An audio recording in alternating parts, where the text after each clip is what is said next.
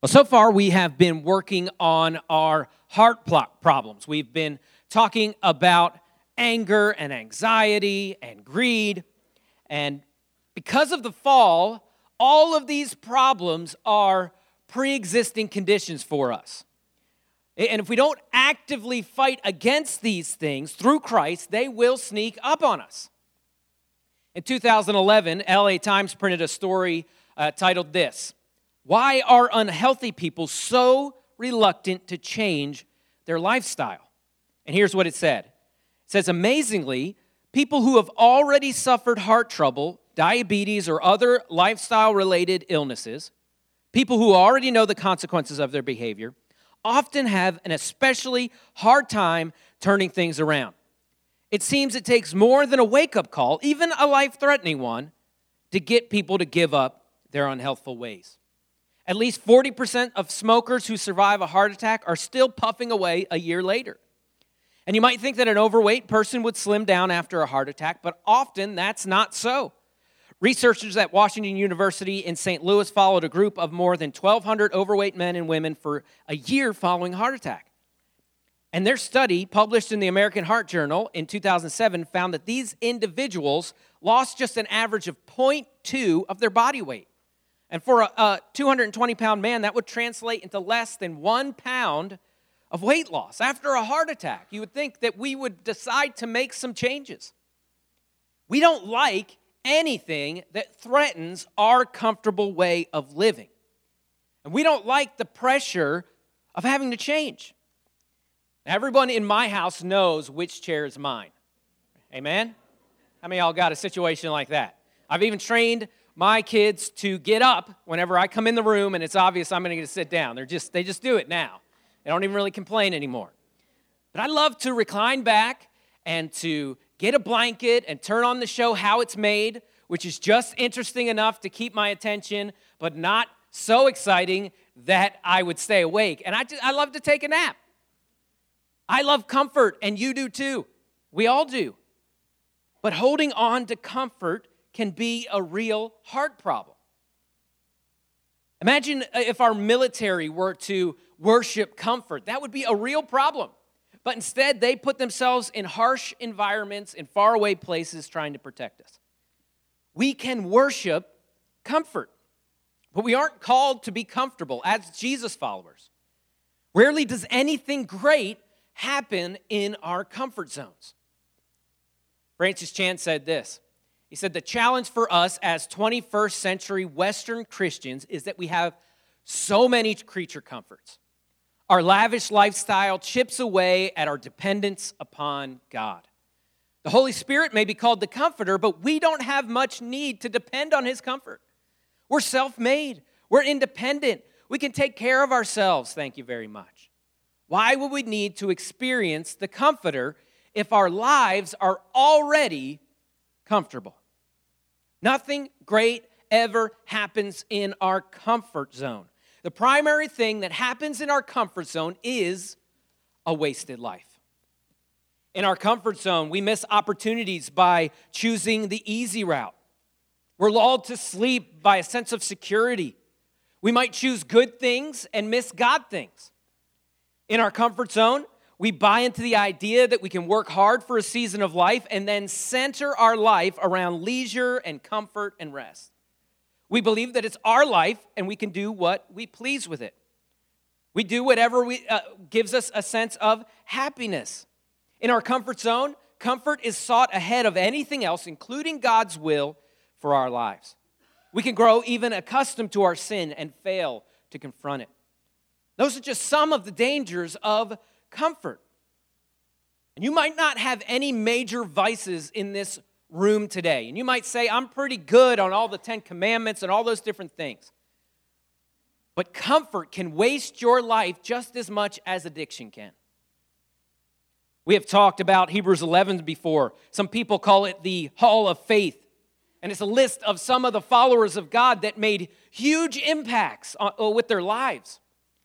But there's one common theme when you read that chapter it's that none of it was done in comfort. By faith, Abel offered a sacrifice to God by the sweat of his brow. Noah spent years building a boat.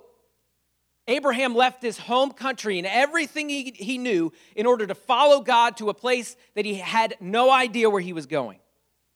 Joseph was sold into slavery so that he might save his people. Moses left the palace so that he might take God's people out of slavery. Rahab faced death in order to help the Hebrew spies. Gideon faced armies. David fought giants. None of these amazing things were done in their comfort zone.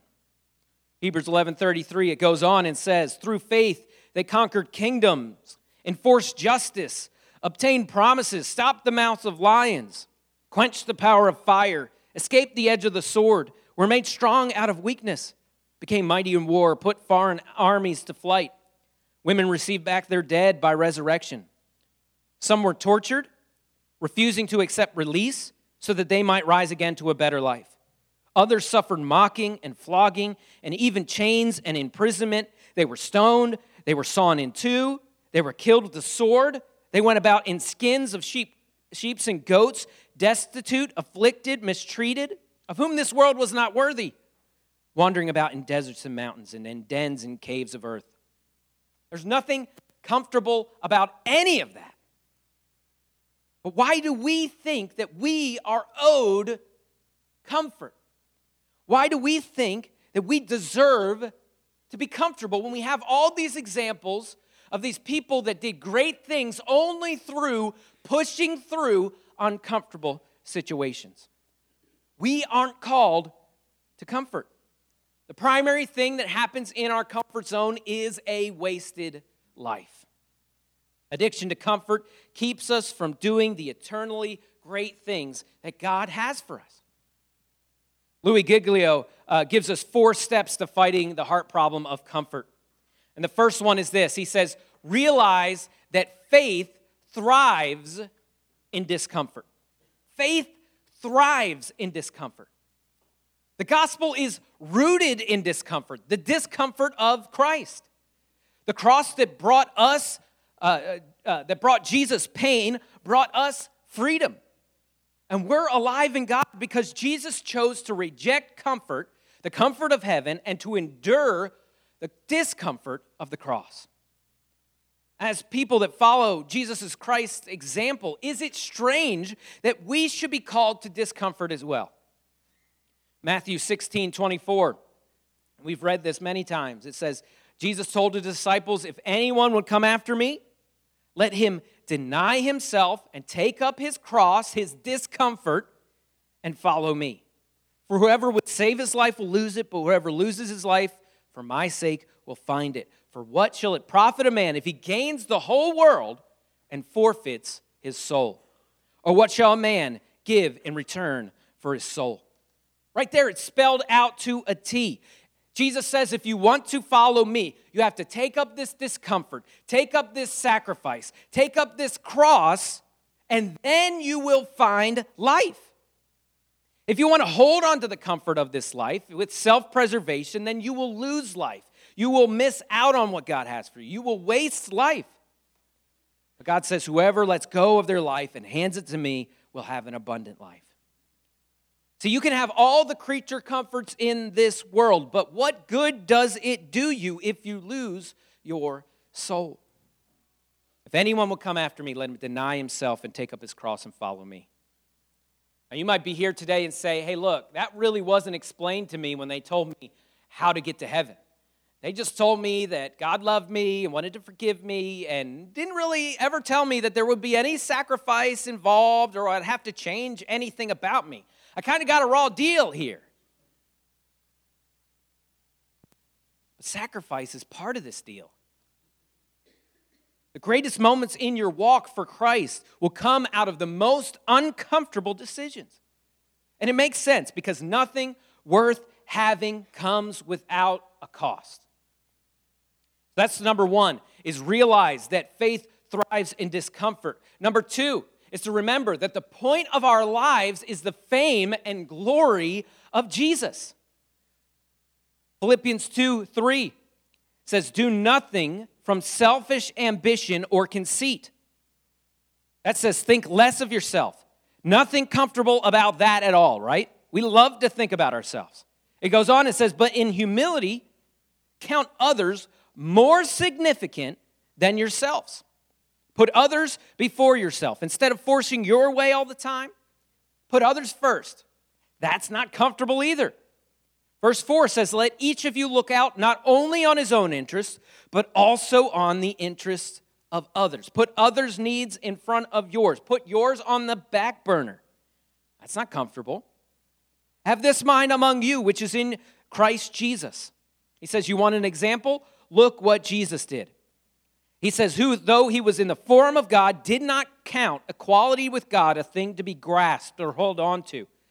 But he emptied himself by taking on the form of a servant, being born in the likeness of man, and being found in human form, he humbled himself by becoming obedient to the point of death, even the death of the cross.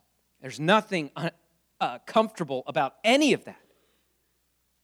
But because of that, verse 9 goes on and says, Therefore, God has highly exalted him and bestowed on him the name that is above every name, so that the name of Jesus every knee shall bow in heaven and in earth and under the earth, and every tongue shall confess that Jesus Christ is Lord to the glory of God the Father.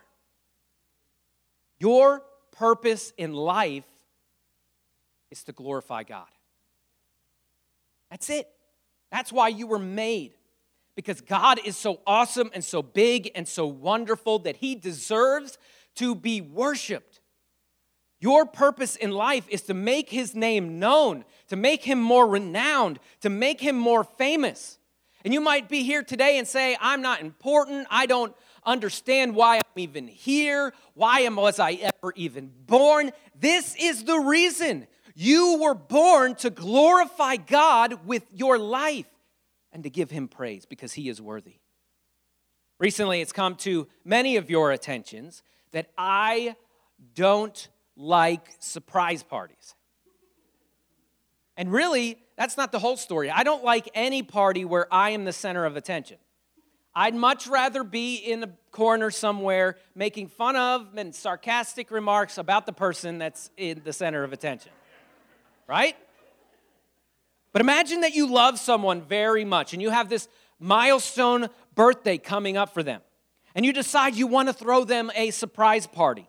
You want that to person to know that they are very special. So you get excited about getting as many people to the party as possible so that you can celebrate how great that person is and how loved they are.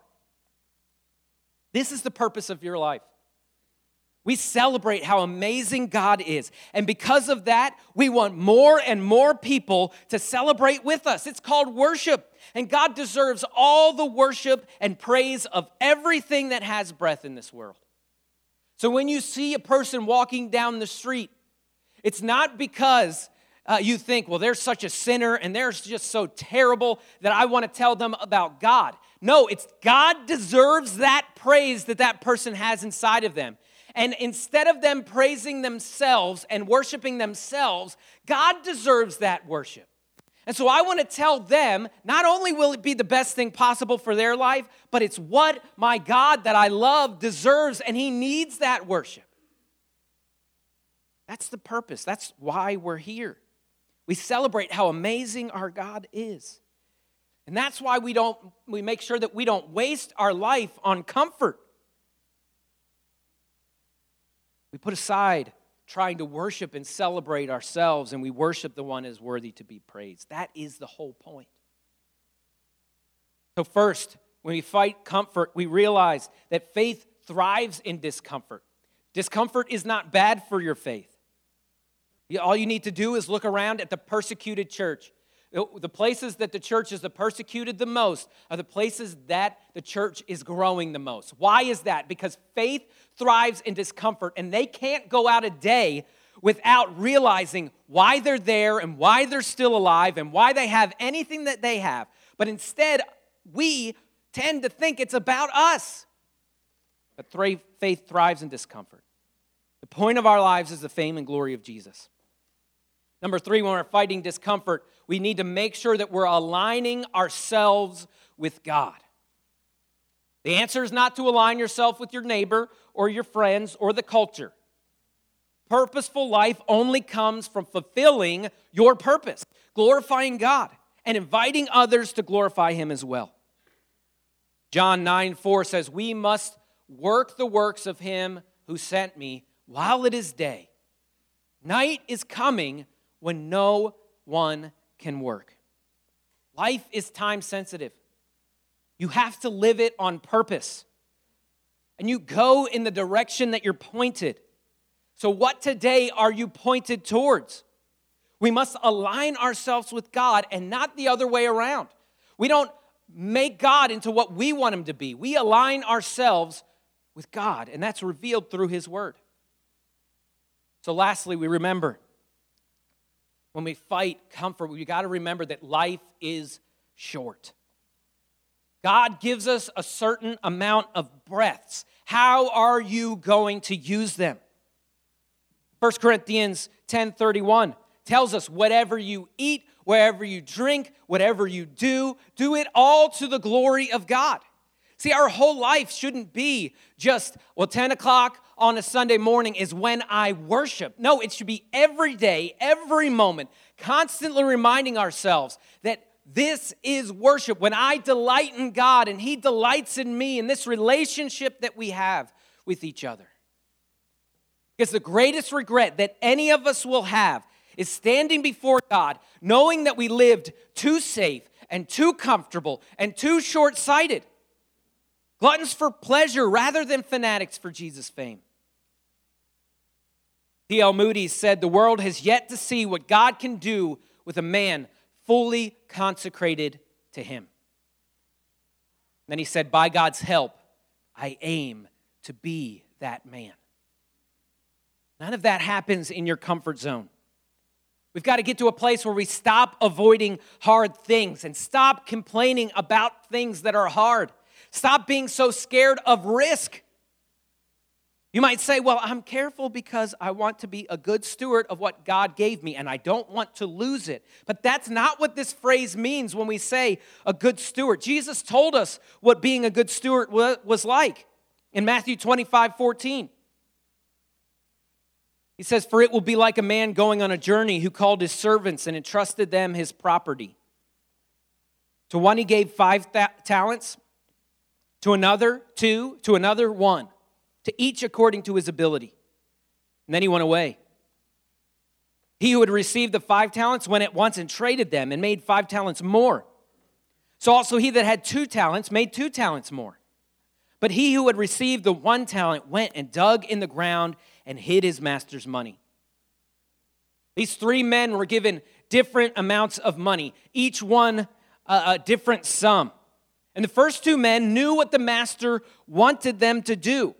And they made an impact with what they were given.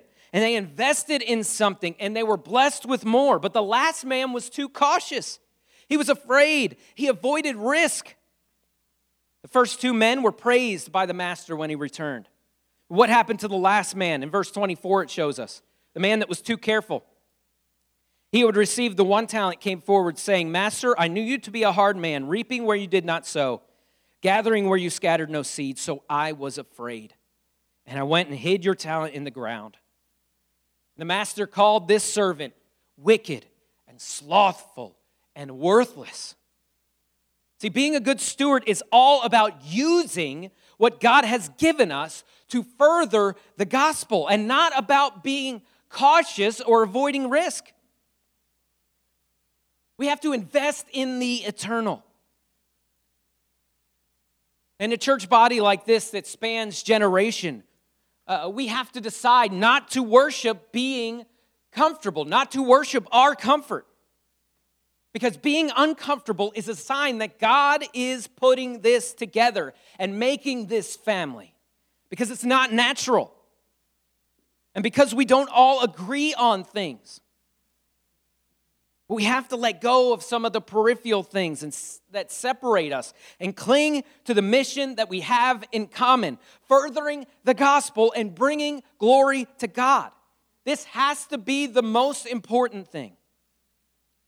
And this might mean sacrificing some of your preference, some of the things that you like, some of the ways that you're comfortable with for the most important thing, the gospel. Life is too short, and our purpose is too big to not invest what we have and instead hoard it. In this parable, Jesus praises the man, uh, both those men that invested, and he blessed them with even more responsibility. In order to fight these heart problems of comfort, we remember that faith thrives in discomfort. So don't get discouraged. And the point of our lives is the fame and glory of Jesus. We delight in God, and God delights in us delighting in Him. I'll say it one more time. We delight in God, and God delights in us delighting in Him. That's what this whole thing is. We remember to align ourselves with God. We don't align our view of God with our desires, we align ourselves with God. And then we've got to remember that life is short. You've got to use what you've been given. And if you have a heart that is still beating and you have breath in your lungs, you must ask yourself, what am I going to do with this time? John Piper says this. He says, Maybe you don't care very much whether you make a lasting difference for the sake of something great. You just want people to like you. If people just liked being around you, then you'd be satisfied. Or if you could just have a good job with a good wife or husband and a couple of good kids and a nice car, a long weekends, a few good friends, a fun retirement, and a quick and easy death and, and no hell. If you could have all that, even without God, then you would be satisfied. That is a tragedy in the making, a wasted life. He goes on to tell this story.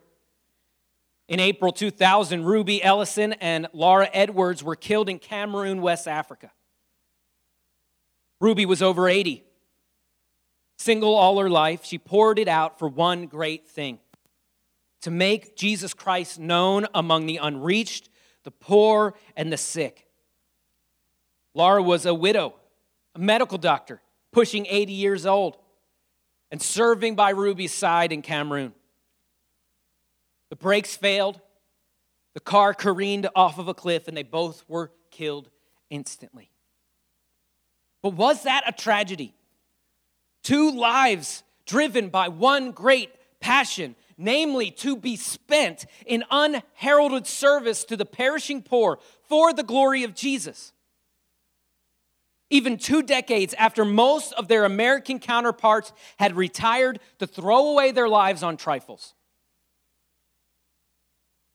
No, that's not a tragedy. That is a glory. These lives were not wasted, these lives were not lost.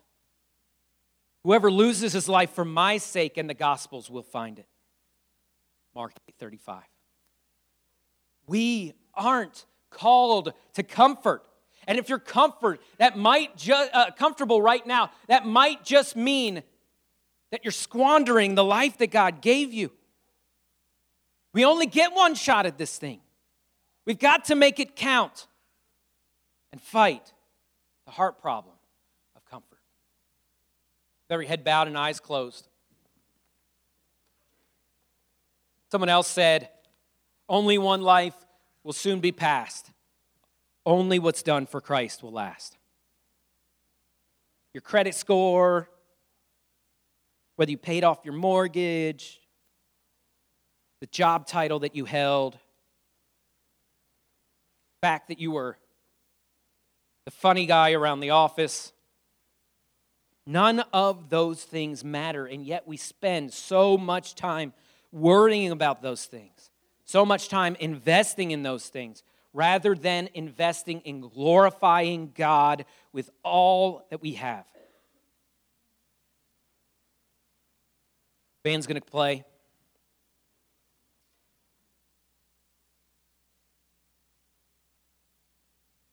Question today for you is Am I comfortable? And what am I doing for God to fight the heart problem of comfort?